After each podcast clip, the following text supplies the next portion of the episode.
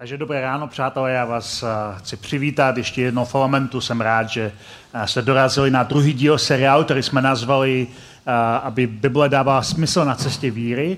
A my uh, jsme mluvili celé léto takový dlouhý cyklus čtyřech, přednášek, čtyřech sérií přednášek uh, na téma cesta víry a tohle je ta poslední série a jsme uprostřed té poslední série, ale vůbec, uh, vůbec se neděste, všechno si můžete poslechnout na podcastech, pokud jste minuli nějaký díl, ale hlavně dneska budeme se dívat na to, proč vlastně můžeme důvěřovat Ježíšovu příběhu.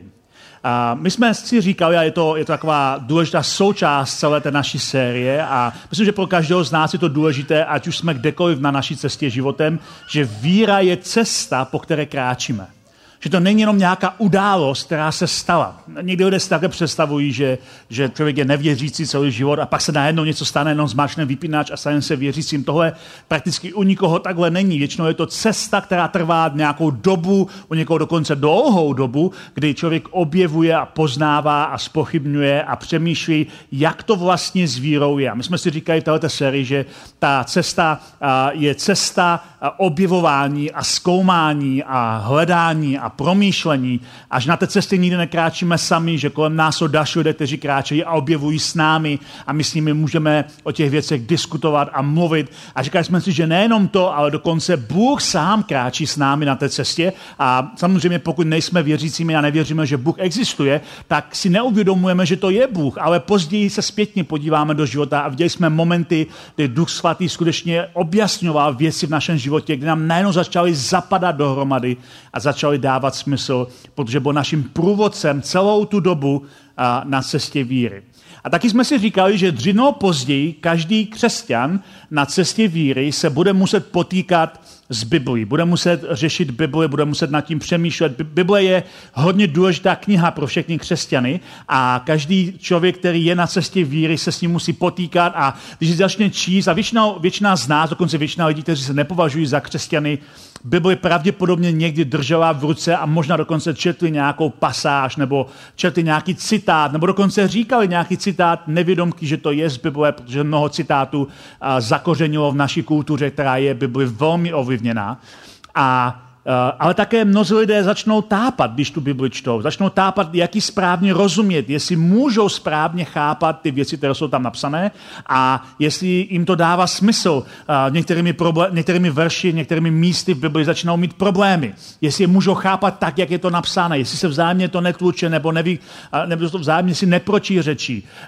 Začnou mít pochybnosti, jestli třeba věda a vědecký výzkum nezničil hodnověrnost Bible, o tom jsme mluvili trochu minulý minulý týden. A co to vlastně znamená pro nás? Začnou tápat a přemýšlet, jaký číst. A spousta lidí samozřejmě udělá spoustu chyb při čtení Bible, protože Bible není jako kniha, jako kterákoliv jiná kniha. Je to ve skutečnosti celá knihovna různých spisků, různé délky, různé intenzity různých literárních žánrů a různého původu, různé, a, a, různého stylu a když to lidé čtou jako obvyklou knihu, tak začnou někde prostě na začátku knize Genesis, která je zajímavá, Exodus je hodně dobrodružná, ale pak se dostanou do Levitika a tam začnou být různé verše o tom, jak tvořit židovské náboženství a co to znamená různé oběti a zákony a principy a pravidla a tam si většina lidí totálně ztratí, protože nechápe, proč to tam vůbec je a nechápe souvislosti, jak to vlastně má pomoct jejich chápání, takže se zadrhnou někde v třetí pokud to přežijou, tak ve čtvrté nebo páté knize uh, úplně na začátku. A nechápou, že vlastně Bible ve skutečnosti není uh, kniha, je to knihovna. A o tom budeme mluvit trochu víc uh, na konci téhle série, jak Bibli vlastně číst. Ale když ji čteme a tápeme a válčíme s Biblí, tak si někdy neuvědomujeme, že jeden z hlavních důvodů, část problému s tápaním leží v představě, že Bible je základem křesťanské víry. Mnozí lidé si myslí, že Bible je základem křesťanské víry a proto mají pocit, že musí Bibli bránit proti těm, kteří na ní útočí. Ale když se, eh, když se na to podíváme, tak zjistíme, že to je vlastně mýtus, že Bible nikdy nebyla základem křesťanské víry. Je to překvapivé, protože když půjdete na třeba webové stránky nebo k různým dokumentům všech možných církví, na které si vzpomenete, a najdete tam někde eh, odkaz na vyznání víry, a odkliknete si ho, tak zjistíte, že většina církví ve svém vyznání víry, to, čemu jsou ty základní věci, kterým ta církev věří, tak na prvním místě má Bibli. Věříme, že Bible je boží neomylné dokonalé slovo. To je většinou jako něco takového v takovémhle formátu, hned jako první bod křesťanské víry. A takže není vůbec překvapivé, že mnozí lidé, když se dostanou k jakýmkoliv materiálům z jakékoliv církve a odevřou si to, co jsou vlastně základní věroučné principy té dané církve, na prvním místě je Bible. A já chápu, proč to tam ti lidé, kteří to, ty vyznání víry píšou, dají, protože říkají, my pak vycházíme z Bible ze vším ostatním, ale to dává pocit lidem, že Bible je základ a jestliže Bibli zrušíme, rušíme tím úplně celé křesťanství. Když dokážeme, že Bible se v něčem plete nebo si v něčem protiřečí, že v něčem je nejasná, tak můžeme zničit celé křesťanství. Takhle na to přistupuje většina lidí, kteří útočí na křesťanství, takových těch lidí, kteří jsou antiteisté, ne ateisté, ale antiteisté, kteří nechtějí, aby Bůh byl, ale zároveň stejný princip, stejný uh, příklad nebo stejný postup používá i mnoho uh, křesťanů. A je to překvapivé, protože když se podíváme do těch úplně prvních vyznání uh, víry té první církve, to, čemu říkáme historická kréda, kde církev definovala, čemu vlastně věří. Když se podíváme do těch prvních historických kréd, z těch prvních 300 let křesťanství, těch prvních několik, několika set let křesťanství, tak zjistíme jednu zajímavou zvláštnost. Když se budeme dívat do těch kréd, tak uh, se podíváme, na kterém místě je tam změna Bible v těch krédech. Když začnete ty kréda číst, tak zjistíte velmi zajímavou věc. Bible v historických krédech není změněna vůbec. Tam není o ní vůbec žádná řeč. Není na žádném místě, ani na prvním, ani na posledním. Není tam totiž o ní vůbec řeč. Protože historické kréda řešili otázku Ježíše. Kdo Ježíš byl? Jak mohl Ježíš doopravdy být dokonalý Bůh a dokonalý člověk zároveň?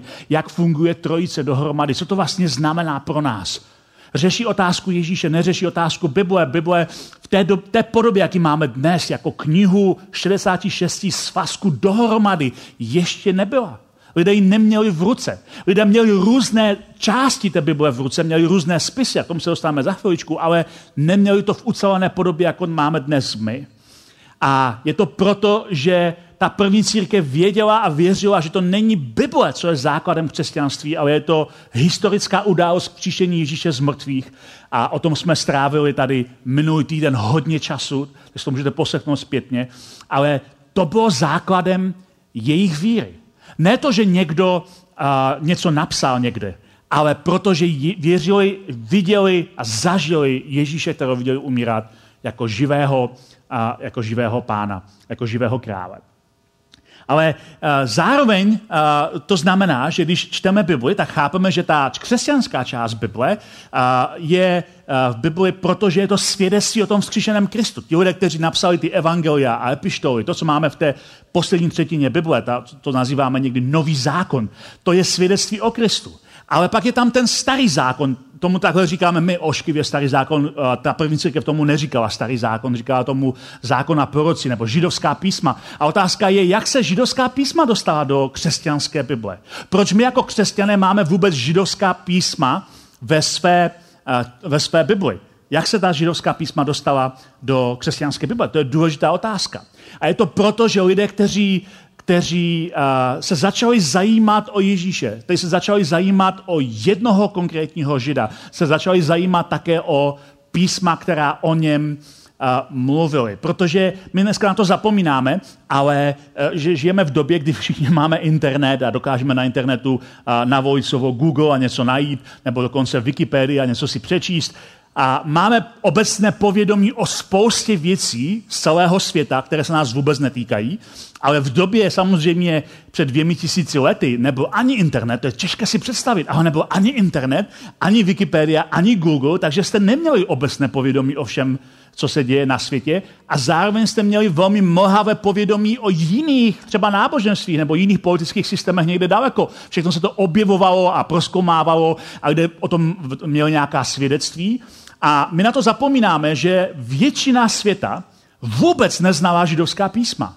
Oni o židovská písma vlastně ani nestáli, vůbec se o to nezajímali, protože bylo spousta faktorů, proč. Eh, Židé byli hodně uzavřená komunita, svoje písma si chránili, nedávali je číst jen tak pohanům, a, a stranili se pohanům, měli striktní pravidla, nikdy nenaštěvovali lidé, kteří nebyli Židé, se nějak nedovolovali, nedovolovali těm pohanům, nežidům, aby naštěvovali je, nestýkali se prostě s nimi, nejedli s nimi a měli také spousta jídel, které vůbec nejedli.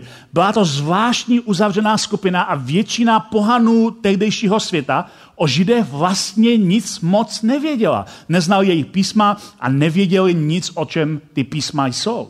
A, a důvod, proč se o to začali zajímat, proč lidé, kteří se stali následníky Ježíše z pohanského světa, přidali židovská písma do křesťanské Bible, bylo z jediného prostého důvodu, jak už jsme si říkali minule, něco se stalo, proto se psalo. Stalo se vzkříšení, proto se začalo psát o vzkříšení a jejich zájem o jednoho konkrétního žida jménem Ježíš, přezývaného Kristus, byl důvodem, proč začali číst i židovská písma, kde zjistili s překvapením, že to v celé už směřovalo vždycky ke Kristu a že tam Kristus dokonce je na každé stránce a viděli ho tam i na místě, kde ho židé nikdy neviděli. K tomu se dostaneme příští týden. Ale to, co je pro nás dneska zajímavé, nebo důležité, aby jsme si řekli, jak tedy můžeme věřit těm křesťanským spisům o Ježíši, jestli jim můžeme vůbec důvěřovat, jestli je to hodnověrný zdroj. Protože pro mnoho lidí uh, oni odmítají ty křesťanské spisy Nového zákona z principu, že to psali křesťané a z jejich představy křesťané vždycky, nebo lidé, kteří a píšou dějiny, jsou ti, kteří ty dějiny vyhráli a proto je ovlivňují tak, aby to dalo jiný obraz, než se skutečně stál. Tak se dneska podíváme trochu právě na tu otázku hodnověrnosti té křesťanské části Bible, které říkáme Nový zákon, specificky hodnověrnosti evangelii, to znamená toho příběhu o Ježíši, kterou máme v Bibli dokonce hned ve čtyřech různých verzích. Ale než se tam dostaneme, tak je potřeba říct, že o Ježíši, a už jsme to zmínili minulý týden, a máme o jeho smrti a také o víře jeho následovníků v jeho vzkříšení zprávy nejenom od křesťanských následovníků Ježíše, kteří tvořili tu první církev, ale také od Ježíšových nepřátel, od nepřátel křesťanství. Máme různé zdroje z té doby první církve, z konce prvního, začátku druhého století, které mluví o křesťanech a které o nich mluví negativně, ale mluví vlastně o tom zároveň, čemu ti křesťané věřili. A jeden z těch zdrojů, který dneska budu citovat, je zdroj od, uh, od muže, který se stal uh, guvernérem provincie Bitínie, která je v dnešním Turecku. A uh, tenhle ten muž, když přijel do té své provincie, jmenoval se Plinius mladší, tak byl zděšený, jak se tam rozmáhá křesťanství. A napsal takový dlouhý dopis císařovi Trajánovi, kde ho žádá o radu, jak má s těmi křesťany postupovat. Píše tam, jak některé mučil, aby z nich se dozvěděl nějaké informace a co teda s má, jako má dělat. A říká, že je to děsivé, protože chrámy, a tím si pohanské uh, chrámy římského náboženství, zejí prázdnotou, zatímco tato nákaza, tím si křesťanství se rozmáhá nejenom do měst, ale do každé vesnice. Takže je to opravdu vytočený. A v té pasáži, v tom dopisu on říká, že když vyslychal ty křesťany mučením, aby se dozvěděl, čemu vlastně věří, tak se dozvěděl, že ti křesťané, tady je jeho citát, tvrdili však, že celá jejich vina nebo pomilení byla pouze v tom, že se scházeli v určitý den před úsvitem, zpívali střídavě písně k postě Krista jako Boha a zavazovali se přísahou ne k nějakému zločinu, ale že se nedopustí krádeží, loupeží ani cizoložství, nikdy nefalšovat svá slova nebo odmítnout závazek, když byli vyzváni k jeho naplnění. Takhle on charakterizuje první křesťany. Říká, je to nákaza, která se rozmáhá v celé naší provincii, nevíme si s tím rady, naše chrámy její prázdnotou, je to prostě něco strašného, ale když je vysycháme, tak oni říkají, že všeho, co vlastně je jakoby špatné, co, co, co nám jakoby vadí, je to, že se scházejí v určitý den před úsvitem, jako dneska, my, když my jsme teda se nesešli před úsvitem, měli bychom to možná napravit, a že zpívají střídavě písně, co jsme dělali, k poctě Krista jako Boha, a že se zavazují přísahou, že budou žít hři, život, který bude bez hříchu. To je vlastně význam toho, co on kritizuje na křesťanech.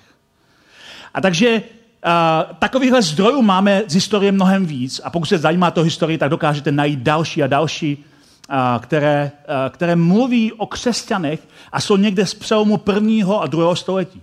A mluví o křesťanech jako o hnutí, které se rozlézá po celé tehdejší říši. A zapomínáme na to, že židovství a jakékoliv jiné náboženství v té době nebylo misijním náboženstvím, že by získávalo konvertity z jiných náboženství. Ve své podstatě tehdy člověk byl nábožný tak, že se narodil v nějaké zemi pod vládou nějakého boha a tomu prostě věřil. Tak tomu bylo až do buď jeho smrti, anebo dokud nějaký jiný národ s jinými božství neporazil můj národ a my jsme byli přinuceni přijmout jejich božství. Takže celá představa, že lidé se dobrovolně stávají uctívači nějakého Krista, kterého uctívají jako Boha, v říši, která má svoje množství bohů a kteří, kteří zároveň říkají, že ti bohové jsou chyba, že jenom jeden Bůh, který přišel v podobě Krista, byla pro ně naprosto neslychaná a bylo to něco velmi nového a něco velmi zajímavého a to bylo také důvodem jejich pronásledování, protože oni říkali, my odmítáme nejenom ten římský kult Bohu, ale také římský kult císaře, protože pokud Ježíš je pánem, císař jim nemůže být.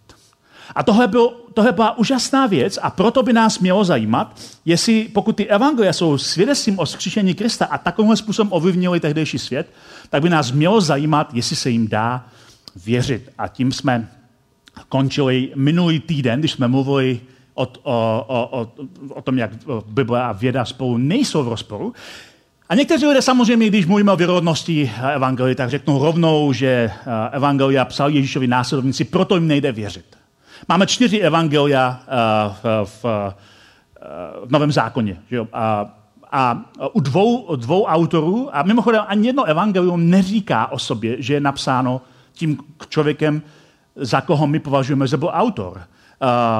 Neříká tam například Matouš, já Matouš píšu toho evangelium. Ale přesto církev od začátku věřila, že to byl Matouš, který ho napsal a uh, nebylo tam nikdy žádný spor. Matouš byl celník, který uh, sloužil Římu a Ježíš ho pozval, aby ho následoval a stal se součástí jeho skupiny učedníků. Marek nebyl očitý svědek, nebo součástí Ježíšových učedníků, ale z historie víme, že byl asistentem, písařem, překladatelem a poštola Petra, který byl sám nevzdělaný. Petr byl rybář, Marek mu pomáhal a, a, a strávil s ním hodně času, takže se pokládá za to, že Markovo evangelium je vlastně Petrovo svědectví, které Marek zapsal. Lukáš je jediný, který, jediný z těch čtyřech autorů evangelií, který není vůbec žid, který je řek, je to pohan původem, byl to vzdělaný doktor a historik a sám o sobě říká, že není očitý svědek, ale že očité svědky vyslechnul, že se jich ptal a Jan byl jeden z, z rybářů, kterého Ježíš pozval k následování. Že máme dva očité svědky, jednoho asistenta očitého svědka a jednoho společníka apoštola Pavla, který zároveň byl, měl velmi vědecký přístup k tomu, jak pracovat s texty a uh, Lukáš na začátku svého evangelia píše tuhle tu pasáž, kde říká, že v té době už bylo mnoho jiných pokusů sepsat to, co se o Ježíši stalo.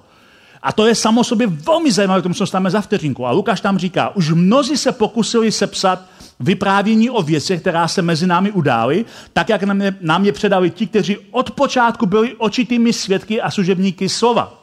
On říká, lidé, kteří byli určitými svědky toho, co se stalo s Ježíšem, nám se pokusili to předat a mnozí se snažili zapsat. A on říká, i já jsem se proto rozhodl po pořádku ti o tom napsat vznešený Teofile, nebo jsem to všechno znovu pečivě proskoumal, aby poznal, jak spolehlivé učení je, které si přijal. On říká, tohle je můj cíl. Můj cíl je, aby si věděl, že to, čemu věříš, Teofile, není báchorka, že má historický základ. Dneska, dneska když se dívají lidé na Lukášovo evangelium a na knihu skutku, je tam spousta historických ref, referencí na konkrétní postavy, místa a tak dále, které by Lukáš nemohl vědět, pokud by tam doopravdy u toho nebyl. A uh, Lukáš je dneska považován za jednoho z nejlepších historiků starověku. A Lukáš říká, já sám jsem nebyl určitý svědek, ale pečlivě jsem všechno proskoumal. Takže víme, že bylo mnoho spisů o Ježíši, ale byly čtyři evangelia, které se dostaly do Nového zákona. Ty čtyři evangelia jsou příběh o Kristu, každé je psáno z jiného účelu, z jiného důvodu pro jinou skupinu lidí. Všechny vyprávějí stejný příběh, ale zároveň se v různých momentech toho příběhu liší. Stejně tak, jako když máte nějaký zážitek vy a je tam více lidí a pak to zpětně po letech vyprávíme a každý si pamatuje trošku jiné detaily. A mimochodem, když mluvíme o tom, že je to psáno zpětně. Někteří říkají, no jo, ale evangelia byly napsány desítky a desítky let poté, co se to stalo. Kdo ví, co si ti lidé pamatovali o Ježíši. Ale vemte si třeba Lukáše. Lukáš napsal své evangelium a skutky jako dvě knihy, které spolu souvisejí. Kniha skutků končí ještě za Pavlova života. A na konci knihy skutku Pavel je stále naživu a je v domácím vězení. My víme, že Pavel byl popravený v 60. letech císařem Nerem. To by znamenalo, že skutky byly napsány před uh, rokem 60 něco, kdy byl popravený uh, uh, Pavel a Petr císařem Nerem. A to znamená, že evangelium bylo napsáno ještě předtím. S tím mají někteří problém, protože v evangeliu Lukáše Ježíš předpovídá, že chrám v Izraeli, v Jeruzalémě, bude zničený Římany. A proto říkají, proto to Lukáš musel napsat až po zničení chrámu, jinak by to přece nemohl vědět. Ale pokud Ježíš doopravdy řekl to, co se stane, a Lukáš to napsal bez znalosti, že se to stane, o to silnější je to svědectví pro jeho evangelium, protože chrám byl zničený v roce 70. Ale uh, to znamená, že Lukáš to psal někdy nějaký 30 let po událostech Ježíšova uh, působení, jeho smrti a vzkříšení. A to nám může přijít na jednu stranu hrozně dlouho, na druhou stranu. Za měsíc a něco slavíme 30 let od sametové revoluce. A já se chci zeptat, kdo z vás si pamatuje sametovou revoluci? Vy, kteří, kterým je aspoň tolik, co mě, tak byste měli. Já jsem demonstroval uh, před 30 lety. Já se pamatuju, jak jsem měl trikoloru, kterou jsem si vyrobil sám z moduritu a nabarvil připnul jsem si ji na kopu a pak jsem demonstroval v Ostravě, když přijel Václav Havel do Ostravy. Pamatuju si to velmi dobře, dokonce si stále pamatuju, kde stojím v davu, kdy se Havel ve své černé kožené bundě postavil na podium, aby pronesl proslov. Je to 30 let zpátky, pamatuju si to velmi dobře. 30 let není nějaká uchvatně dlouhá doba. Většina z nás, pokud je nám víc aspoň jak 40, tak si pamatuje, co jsme dělali před 30 lety. A proto tahle ta představa, že to je nějak hrozně moc dlouho potom, je vlastně trošku uh, úsměvná. Zároveň potřebujeme chápat, že to, že máme čtyři evangelia, čtyři životopisy, které jsou brané jako autoritativní v Novém zákoně, o jedné postavě je unikátní a zvláštní. Je to něco, něco neslychaného. Čtyři evangelia jsou vysoký počet životopisů o kterékoliv starověké postavě. O sta- ve starověku se o těch starých lidech nepsalo zase tolik, to znamená, že máme čtyři životopisy, které jsou dokonce brané jako hodnověrné, je to ohromně velký počet. Abych vám to dal do příkladu, o císaři Tiberiovi, který vládl v té době, když byl popravený a který vystál znamená v roce 14 a 37, máme čtyři hlavní zdroje, Máme Valeniuse, Paterciuse, Tacita, Seutonia a Cassiusa Diakt a celkový počet a slov těch knih, kde je zmíněný Tiberus v těch čtyřech zdrojích, je zhruba 78 tisíc slov. A nejstarší dochované kopie o nejmocnějším muži té doby, od císaři eh, Tiberiovi, máme až z 9. až 16. století. To znamená skoro tisíc let po událostech máme nejstarší dochované celé kopie těch spisů a přesto je bereme jako historicky důvěryhodné. Když to srovnáme s Ježíšem, o Ježíši máme čtyři evangelia, Matoš, Marek, Lukáš, Jan, o celkovém počtu 64 tisíc slov a nejstarší dochované celé kopie. Nemluvím o zmínkách nebo částech evangelia, ale celé evangelium. Ty nejstarší kopie máme dochované ze 4. století, pouhých 300 let od té doby, co se to stalo. A to vede odborníky, jako například Petra Williamse, k tomu, že říkají, že Ježíš má o sobě rozsáhlejší text, ve větší blízkosti ke svému životu, než jeho současník Tiberius, neznámější postava tehdy známého světa. A když vezmeme v úvahu, že z hlediska sekulární historie byl Ježíš bezvýznamným rabínem v okrajové části římské říše, o kterém nikdo by neměl nic slyšet, a je o něm větší a důvěrodnější záznam, než o nejmocnějším muži té doby, tak je to ohromná historická věc. A v této situaci já hrozně rád cituju Barta Ermana, který, je, který není křesťan, který je agnostik, ale je zároveň odborníkem na nový zákon a Uh, když byla ty, před lety populární kniha Šifra Mista Leonarda, ho hrozně vytočila, protože říkala spoustu nesmyslů, historických nesmyslů o Kristu, tak on napsal uh, tyhle ty slova, to delší stát, takže to čtete se mnou, to mi na, na plátně. Kdokoliv hovoří o Ježíšovi, říká Erman, musí mít zdroj informací. Mělo by to být samozřejmé, ale možná to samozřejmě někomu nepřipadá, neboť o Ježíšovi neustále říká spousta věcí mnoho lidí. Čím to je, že zdálnivě každý toho ví tolik o tom, kdo Ježíš byl? Lidé ovšem nemohou vědět nic, pokud se to nedozví z nějakého pramene. Nebo spíš existují dvě možnosti. Buď se něco dozvěděli z nějakého pramene, nebo si to sami vymysleli. Lidé se dozvěděli to, co ví zase od jiných lidí, například v církvi nebo z televize. Ale odkud tito lidé vzali svoje informace? Obvykle zase od jiných lidí a tak to jde stále dál a dál. Jinými slovy říká, každý, kdo něco říká o Ježíšovi, pozitivního nebo negativního, to slyšel od někoho jiného. Ale co je zdrojem těch informací? A takže Erman tady pokračuje dál a říká, nejstarší a nejlepší prameny, níž můžeme hledat poznátky o Ježíšově životě, představují čtyři evangelia Nového zákona, Matoušovo, Markovo, Lukášovo a Janovo. Není to jen názor křesťanských historiků, jejíž vysoké mínění o Novém zákoně a jeho historické hodnotě je samozřejmé, ale jejich názor sdílejí všichni historici, kteří se za, seriózně zabývají starověkem, ať už jsou jakéhokoliv zaměření, počínaje zanicenými protestanty až po zaryté ateisty. Jinými slovy, takový názor není jen předpojatý úhel pohledu několika naivních lidí, u nich je přání či víra otcem myšlenky. On tady říká jinými slovy, pokud chcete věrohodně studovat starověký pohled na Ježíše, tak, jak ho vnímali lidé, nejdůvěryhodnější historický záznam, který máme, jsou čtyři evangelia. A proto ty čtyři evangelia máme v Bibli, protože jsou příběhem, který, vypr, který vypráví ten velký příběh o, o Bohu, který přichází v těle. A Urban sám tomu nevěří, že to je význam toho příběhu, ale říká, toho je nejvěrohodnější historický záznam který máme. Ale jak už jsem řekl, Lukáš sám říká, bylo mnoho jiných spisů napsaných o Ježíši, jak tedy probíhal onen proces výběru, proč se vybrali zrovna tyhle ty čtyři evangelia.